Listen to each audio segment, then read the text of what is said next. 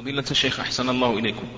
آه، ما رأيكم في قول من يقول آه، إن عقيدة أهل السنة والجماعة في قاعدة آه، إن المسلم لا يكفر بذنب ما لم يستحله أنها على إطلاقها وأن وأنه لا يوجد ذنب يكفر صاحبه ويخرجه عن الملة ولو كان سجود لقبر مثلا أو الطواف به أو الاستهزاء بدين الإسلام ونحو ذلك من من الذنوب. والله نرى أن أن أسباب الكفر متعددة. منها أن يعتقد جواز السجود لغير الله وإن لم يسجد فهو كافر. ومنها أن يسخر بالإسلام ولو هازلا فإنه كافر. وهذا دل عليه القرآن ولئن سألتهم ليقولن إنما كنا نخوض ونلعب قل أبي الله وآياته ورسوله كنتم تستهزئون لا تعتذروا قد كفرتم بعد إيمانكم. ونرى أن من الأفعال ما هو كفر. يحاسب عليه الإنسان محاسبة الكافر. ويعامل في الدنيا معاملة الكافر. وفي الآخرة حسابه على الله. فلو رأينا رجلا سجد لصنم حكمنا بكفره. وقلنا أنه كافر يستتاب فإن تاب وإلا قتل. حتى لو قال أنا ما أردت السجود سجود, سجود الذل والخضوع لكن أردت سجود التحية مثلا. نقول ما نحن لا هم من هذا. إن النبي صلى الله عليه وسلم قال لو أمرت أحدا أن يسجد لأحد لأمرت المرأة أن تسجد لزوجها. كذلك أيضا من الأعمال ما تركه مو فعله كفر كالصلاة مثلا. الصلاة من تركها حكمنا بكفره عينا. ولا نقول من ترك الصلاة عموما فهو كافر نقول هكذا لكن أيضا إذا رأينا شخصا لا يصلي حكمنا بكفره و... واستحلال دمه إلا أن يتوب ويرجع إلى الله. فالمهم من هذا القاعدة التي ذكرت ليس على إطلاقه لأننا لو قلنا إنه لا كفر إلا باستحلال ما بقي كفر عملي إطلاقا. ولأن الاستحلال بنفسه كفر. إذا استحل الإنسان شيئا مجمعا على تحريمه فهو كافر سواء فعله أو لم يفعله فلو أن أحد استحل الزنا مثلا استحل الزنا أو استحل الربا في غير مواضع الخلاف لقلنا هذا كافر. نعم. بسم الله الرحمن الرحيم. فضيلة الشيخ ورد أحاديث في فضيلة صلاة الإشراق. ما مدى صحة هذه الأحاديث؟ وإن لم تصح هل هي سنة؟ جزاك الله خير. العلماء اختلفوا في في في سنة الضحى هل هي سنة أو بدعة أو فيه التفصيل. وأقرب الأقوال أن فيها التفصيل وهو أن من اعتاد أن يقوم من الليل فإنه لا لا, لا يواظب عليها ومن لم يعتد القيام فإنه يواظب هذا يختار الشيخ الإسلام رحمه الله. لكني أقول إنه جاء في الحديث أنه يصبح على كل سلامة من الناس صدقة كل يوم تطلع فيه الشمس وأنه يجزئ عن ذلك ركعتان يركعهما من الضحى. فمن أجل هذا الحديث أرى أنه ينبغي للإنسان أن يحافظ على ركعتي الضحى لأنها تقع مجزئة عن جميع الصدقات التي التي تجب عليه. كل يوم تطلع الشمس على كل عضو منك صدقة مجبر عليها. والأعضاء ثلاثمائة وستون عضوا. يجب عليك ثلاثمائة وستون صدقة. لكن ليست صدقة المال فقط. كل قول يقرب إلى الله فهو صدقة. كل فعل يقرب إلى الله فهو صدقة. التسبيح صدقة والتكبير صدقة. إماطة الأعداء عن الطريق صدقة. إعانة الراكب في ركوبه صدقة. لكن يجزي عن ذلك كله ركعتان يركعهما من الضحى. فمن أجل هذا الحديث أرى أن يواظب عليها. أن يواظب عليها لأجل أن تقع هاتان الركعتان آه، مكفرة عن كل الصدقات. نعم. أحسن الله عليك شيخ. كيف يقضي من فاتته صلاة يومين بسبب مرض أو إغماء؟ ومتى؟ أو بارك الله فيك المرض هذا إما أن يكون قد غاب عقله. يعني أغمي عليه فهذا لا قضاء عليه لأنه مغمى عليه فاقد العقل. وليس كالنائم الذي إذا إذا أيقظته استيقظ وأما إذا كان عقله معه فلا يحل له أن يؤخر الصلاة يصلي على حسب حاله ولو بالنية حتى لو فرضنا أنه ما يستطيع أن يتحرك ينوي بقلبه التكبير والقراءة والركوع والسجود. لكن بعض المرضى لضيق أنفسهم وكونهم في حرج تجد إذا قيل له صل قال لا إذا عافانا الله صليت. هذا غلط خطر عظيم جدا. لو يموت على هذا يخشى أن يكون كافرا. ولهذا يجب على الممرضين الذين يمرضون أقاربهم إذا قالوا هذا أن يحذروهم. يقول يقول صل ولو بالنية. النية ما دام العقل ثابتا هل يمكن أن يفقدها الإنسان؟ ها؟ ما يمكن يفقدها ولا يعجز عنها يعني لو قدر أنه عاجز عن الإيمان برأسه والإيمان بعينه. نقول الحمد لله النية مفتوحة. لكن لكن على كل حال إذا قدرنا أنه فعل ذلك ظنا منه أنه لا بأس. أو كما يفعل بعض العوام بعض المرضى تكون ثيابه متنجسة ويقول ما أستطيع أن ألبس ثوبا آه، طاهرا ولا أن أغسل النجاسة. أنتظر حتى يعافيني الله وأتطهر. نقول هذا أيضا حرام. صل ولو بالثوب النجس. لأن الله يقول اتقوا الله ما استطعتم. نعم. بقدر ما يستطيع. إن قدر على الطهارة تطهر وإن لم يقدر ولكن ما أظن يقدر وهو ما, ما يقدر يتحرك. ما ينويها ما حاجة تستطيع نعم. جزاك الله خير يا شيخ. ما هو حكم من ينكر تلبس الجني؟ إيش؟ ما هو حكم من ينكر تلبس الجني الإنس؟ إي. هذا من المعتزلة. المعتزلة يرون أنه لا يمكن أن يتلبس الجن بالإنس. لكن هذا قول يكذبه القرآن والسنة. قال الله تبارك وتعالى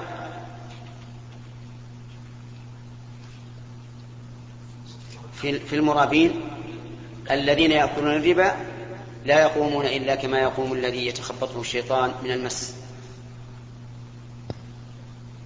وكذلك والنبي عليه الصلاة والسلام قال إن الشيطان يجري من ابن آدم مجرى الدم. وأوتي بمصروع وأتي عليه الصلاة والسلام بمصروع فقرأ عليه. وأمر الجن أن يخرج منه. وأما الواقع فهو مشاهد أن الجن يتلبس بالإنس ويؤثر عليه يمرضه ويخيفه ويزعجه ويقلق فكره حسب تسلط الجن على الإنس. وإنني بهذه المناسبة أود أن يستعمل المسلمون شيئين. الأول الاعتماد على الله عز وجل وأن يعتقدوا أن توكلهم على الله فوق قوة الجن وأن الجن أذلة أمام ذكر الله. كما قال تعالى من شر الوسواس إيش؟ الخناس الذي يخنس عند ذكر الله. هذه واحدة. الشيء الثاني أن يكثروا من الأوراد التي تحميهم وتحفظهم. كقراءة آية كقراءة آية الكرسي فإن من قرأها في ليلة لم يزل عليه من الله حافظ ولا يقربه شيطان حتى يصبح أما أن ينخنعوا أمام هذه الوساوس والهواجيس فإن ذلك سيزيده والشيطان ربما يجس قلب الإنسان فإذا رآه جبانا خوارا تسلط عليه. وإن رآه سوى ذلك أبعد عنه. أليس الشيطان يفرق من عمر بن الخطاب ويخاف وإذا سلك طريقا سلك الشيطان طريقا آخر؟ لأنه قوي القلب. قوي القلب. ونحن نعلم أن أبا بكر مثله أو أقوى. ونعلم أن الرسول عليه الصلاة والسلام فوق ذلك. على كل حال أنا أوصي إخواني في هذين الأمرين الاعتماد على الله واعتقاد أن الجن أذلة وأن الإنس أكرم عند الله منهم. وكذلك أيضا استعمال إيش؟ الأوراد الواقية حصن حصين. أنت لو كنت بخوف ألست تستأجر الحراس عند بيتك وفي ممشاك؟ عجيب. بلى. إذا استعمل الحراسة. الحراسة التي لا طاقة للبشر بها. وهي ذكر الأوراد التي ترد عن النبي صلى الله عليه وسلم. نعم. فضيلة الشيخ أنا أمتلك منزل الآن من الشركة وأدفع شهريا 100 ريال الصيانة والشركة تدفع 150 ريال. علما أن البيت لا يمكن أمتلكه إلا بعد 15 سنة. فما رأي فضيلتكم في هذا؟ البيت قبل ذلك على, على نفقة من؟ ملك للشركة اي ما عليك منها بس لازم ما دام الشركة تقول يكفيني منك 100 ريال وهي تدفع 150 نعم. والبيت بيتها. نعم. فلا عليك فليس عليك شيء. يعني نستمر في هذا. إي نعم. بارك الله فيك. فضيلة الشيخ ما حكم القراءة السريعة على المريض؟ إيش؟ ما حكم القراءة السريعة قراءة القرآن السريعة على المريض؟ بحيث تكون الآيات متصلة لا تفهم. لا يجوز نعم لا يجوز لأي إنسان سواء يقرأ لنفسه أو على المرضى أن يقرأ القرآن إلا مبينا حروفه. لأنه إذا لم يبين حروفه فقد افترى على الله كذبا. ومن أظلم ممن افترى على الله كذبا؟ الجواب لا أحد. إذا قرأ مثل قل أعوذ بالناس. وصار يتمتم بها. هل يقال إنه قرأها؟ لا. وإن قال إن قرأتها معناه على الله كذبا. فإن الله لم لم ينزلها هكذا. فيحرم تحرم القراءة التي يكون فيها إسقاط حرف من الحروف حتى ولو كان الحرف مشددا. فأهمل الشدة. فهي حرام يعني لو قال الحمد لله رب العالمين. رب العالمين. حرام. لماذا؟ هل أنزله الله هكذا؟ رب العالمين. إذا افترى الله. افترى على الله كذا. فالمسألة خطيرة يا أخوان. نسمع بعض القراء الذين يحبون أن يحفظوا القرآن ويكملوه يفعلون هذا. يهذونه هذا هذا الشعر. نعم. ثم يريد أن يصل إلى آخر السورة أو إلى آخر الجزء ولا يهم أقام الحروف أو لا. وهذا محرم. فالواجب إبانة الحروف. أما التجويد فليس بواجب. التجويد تحسين اللفظ. إن حسنه الإنسان فهذا خير وإن لم يحسنه فلا. والإنسان مطلوب أن يحسن قراءته القرآن. كما قال أبو موسى رضي الله عنه حين أخبره النبي صلى الله عليه وعلى آله وسلم أنه استمع إلى قراءته وقال لقد أوتيت يقول الرسول صلى الله عليه وعلى آله وسلم لأبي موسى لقد أوتيت مزمارا من مزامير آل داود. لأن الله أعطى داود صوتا رخيما عظيما حتى إن الجبال تسبح معه والطيور تقف صواف تستمع إلى قراءته من حسنها وجذبها. قال أسمعتني يا رسول الله؟ قال نعم. قال لو علمت أنك يعني تسمعني لحبرته لك تحبيرا يعني حسنت أكثر. فدل هذا على أنه ينبغي للإنسان أن يحسن صوته بالقرآن. أما أن يجب التجويد فلا. المقصود إقامة الحروف كما كما هي بحركاتها وسكناتها. والتجويد ما هو إلا تحسين. على أن بعض المجودين يغالون ويزيدون أحيانا يزيد في المد وأحيانا في الغنة حتى أن تتعجب كيف القرآن نزل هكذا. أي نعم. فضيلة الشيخ نعم. حفظك الله رجل عنده عقار أراد أن يزكي فأخرج عن كل ألف مئة ريال وبعد أن أخرجها وانتهى قيل له أن عن كل ألف خمسة وعشرين. فما حكم ذلك؟ يعني هل حكم ذلك ما زاد فهو صدقة له. يعني إذا أخرج إنسان زيادة عن الزكاة يظن أن ذلك الواجب عليه. فإنه صدقة. وربما يثيبه الله عز وجل ثواب الواجب. وثواب الواجب أكثر من ثواب التطوع. الآن أخرج مئة عن الألف. كم التطوع؟ خمسة وسبعين. خمسة وسبعون. خمسة وسبعون لو تطوع بها صدقة أثيب عليه لكن إذا أخرجها على أنها زكاة صارت إثابته عليها أكثر. لقول الله تبارك وتعالى في الحديث القدسي ما تقرب إلي عبدي بشيء أحب إلي مما افترضت عليه. لكن قل لو نوى هذه الخمسة والسبعين عن ثلاث سنوات قادمة فيجزي أم لا؟ لا يجزي. الجواب لا يجزي. لقول النبي صلى الله عليه وعلى آله وسلم إنما الأعمال بالنيات وإنما لكل امرئ ما نوى. نعم. أفهمت ما أقول؟ إيش قلت؟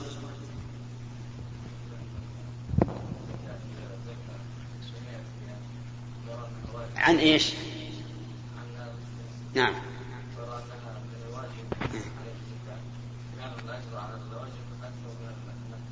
أحسنت. طيب لو نواها عن ثلاث سنوات قادمة. لا يجزي. ليش؟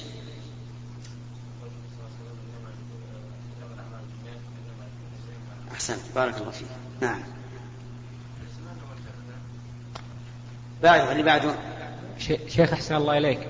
استدل بعض أهل العلم بحديث النبي صلى الله عليه وسلم آه، لا تصوموا يوم السبت إلا فيما افترض عليكم.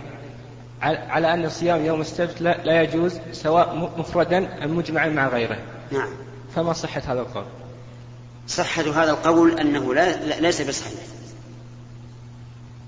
أولا أن هذا الحديث ضعفه كثير من العلماء.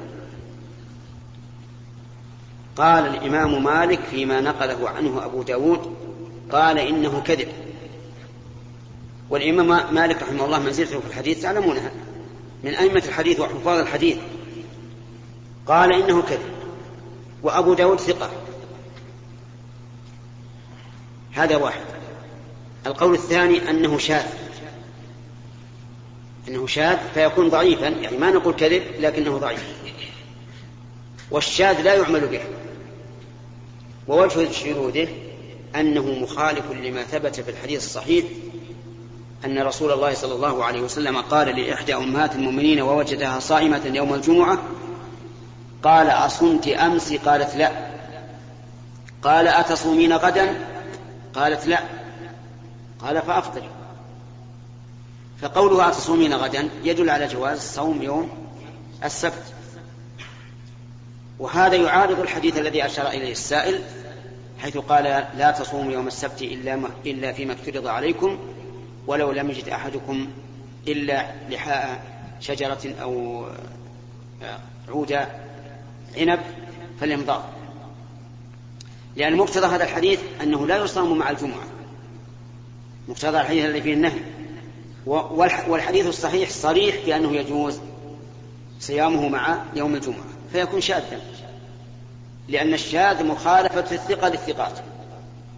والشاذ لا يجوز العمل به. الشيء القول الثالث أنه منسوخ. وهذا يعني أن الحديث صحيح لكنه منسوخ. لكن هذا القول يحتاج إلى معرفة التاريخ. هل هذا النهي قبل الإذن أو بعده؟ ولا علم لنا بذلك. ومن المعلوم أنه لا بد من العلم بتأخر الناسخ إذا قلنا إنه منسوخ. وحينئذ فأحسن ما يقال فيه أنه إن أفرده لأنه يوم السبت أو لأنه يوم السبت. فهذا منهي عنه وإلا فلا. على أنه ورد في السنن من حديث أم سلمة أن أكثر ما يصوم الرسول عليه الصلاة والسلام يوم يوم يوم السبت ويوم الأحد. وأنهما عيد عيدان للكفار والعيد من المعروف أن من شعائره أن لا يصام فكان النبي صلى الله عليه وسلم يصومهما مخالفة لمن؟ لليهود والنصارى ذكره, ذكره العلم في معارضة هذا الحديث الضعيف الذي فيه النهي عن, عن صوم يوم السبت فالحاصل أننا لو تحملنا كثيرا وقلنا بقبول هذا الحديث وهو النهي عن صوم يوم السبت فإننا لا نقبله إلا بشرط أن يكون الذي صامه صامه من أجل أنه إيش؟ يوم السبت. وبناء على ذلك لو صادف يوم, يوم, يوم السبت يوم عرفة وصامه وحده فليس بذلك بأس. لأنه إنما صامه امشي. لأنه يوم عرفة لا لأنه يوم السبت. كذلك لو صادف يوم يوم يوم السبت العاشر من محرم. فإننا فإنه يصوم. لكن عاد ينبغي أن يصوم يوما قبله ويوما بعده مخالفة لليهود الذين يصومون اليوم العاشر. كذلك لو صادف عادته كالذي يصوم يوما ويفطر يوما وصادف فطره يوم الجمعة وصومه يوم السبت وفطره يوم الأحد. هذا لا بأس به أيضا لأنه لم يصومه لأنه يوم السبت ولكن صامه لأنه صادف عادته. نعم. أفهمت؟ خذها بارك الله فيك وبثها في قومك. فإن كثيرا من الناس يغتر بكلام بعض بعض المعاصرين في هذا الحديث. نعم. شيخ حفظك الله يوجد أرض لم تستعمل لها عشر سنوات أو خمسة عشر سنة تقريبا وصاحبها ينوي أن أتت له بقيمة سوف يبيعها. فهل عليه زكاة في هذا؟ والله إذا كان هذا الرجل الذي عنده زكاة أرض ينتظر بها أن يشتريها أحد. إذا كان من أهل الأراضي الذين يتجرون بها فعليه زكاة ولو بقيت سنوات. أما إذا كانت أرضا عنده استغنى عنها ويريد أن يبيعها لكن لم يأتي زبون يشتريها فليس عليه زكاة. شيخ يزكيها لسنة أم للعشر سنوات التي جلست لا لا كل واحد. سنة أو عشر سنوات. الكلام على النية. لأن لأن الأراضي والأواني والفرش وما أشبه ذلك من عروض التجارة ليس فيها زكاة إلا أن ينويها للتجارة.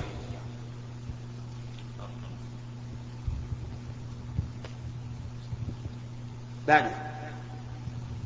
الشيخ حكم التوقف في عدم تكفير آه، الجاهل من فعل آه، مكفرا جاهلا.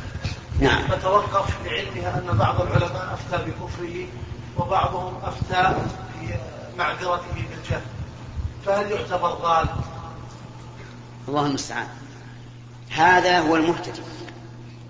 كل من توقف في حكم مسألة لعدم اتضاح الدليل عنده إما لكونه مجتهدا فنظر في الأدلة فوجد فيها في ظنه التعارض أو لأنه عام واختلف علماؤه. عنده في هذا في هذه المسألة فتوقف فهذا هو الحق. وهذا هو الإيمان. لماذا؟ لأن الله تعالى قال ولا تقف ما ليس لك به علم. إن السمع والبصر والفؤاد كل أولئك كان عنه مسؤولا. فلو أنه حكم بكفره وهو لا يدري ما الدليل فقد قال إيش؟ ما ليس به ما ليس له بعلم ولو حكم بانتفاع كفره وهو لا يعلم الدليل فقد قال ما ليس له فيه علم. لكن ماذا ماذا يكون الواقع إذا كان قد اختلف الحكم عليه؟ إذا إذا كان قد اختلف الناس في هذا الحكم. فهل الأصل بقاء إسلام المسلم أو كفر المسلم؟ بقاء إسلام المسلم. ولهذا تعتبر هذه المسألة خطيرة. والمسألة ليس ليست بذاك, بذاك الشيء الهين. أن تقول للشخص أنه كافر. المسألة ليست نطقا باللسان. المسألة يترتب عليها أنك إذا حكمت بكفره حكمت باستحلال دمه وماله وتحريم أهل زوجته عليه وأن ماله الذي بيده ليس له وأنه إن كان إن كان أميرا لا, لا تجب طاعته. إلى غير ذلك من الأحكام التي ترتب على الردة وهي كثيرة. ثم من أنت الذي تحكم على عباد الله بأنهم كفار والله تعالى لم يحكم بذلك؟ من أنت؟ أليس الواحد منا لو قال هذا حرام والله لم يحرمه؟ لقلنا أنك مفتن على الله. فكيف إذا قال هذا كفر وليس بكفر؟ وكيف إذا قال هذا كافر وهو عند الله ليس بكافر؟ ولهذا كان هذا المذهب تكفير من لم يقوم الدليل على كفره هو مذهب الخوارج تماما. الذين أخبر النبي عليه الصلاة والسلام عنهم أنهم يقرؤون القرآن ولا يتجاوز حناجرهم وأنهم يمرقون من الإسلام كما يمرق السهم من الرمية وأن في قتلهم أجرا لمن قتلهم إلى يوم القيامة. فالمسألة خطيرة جدا ولذلك يجب على الإنسان أن يتقي الله قبل كل شيء وأن لا يحكم بأن هذا كفر حتى يتبين ولا بأن هذا كافر حتى ينطبق عليه شروط التكفير. أما والله كافر كافر كافر كيف هذا؟ هذا هو مذهب الخوارج تماما. الخوارج كانوا مع علي على معاوية ولما جرى الصلح بين علي ومعاوية انقلبوا وقاتلوا عليا. لكن الحمد لله دمرهم الله عز وجل. وقتلهم علي رضي الله عنه وجزاه عن أمة الإسلام خيرا قتلا ذريعا والعياذ بالله. نسأل الله لنا ولكم الهداية. والتوفيق لمن يحب ويرضى وأن يرزقنا التزام حدوده في حكمه على عباده. إنه على كل شيء قدير. وسبحانك اللهم ربنا وبحمدك أشهد أن لا إله إلا أنت وأستغفرك وأتوب إليك. وأقول للجميع وعليكم السلام ورحمة الله وبركاته. حتى لا يكون كل واحد يرى على نفسه حقا أن يسلم لأن الوقت لا يسعفنا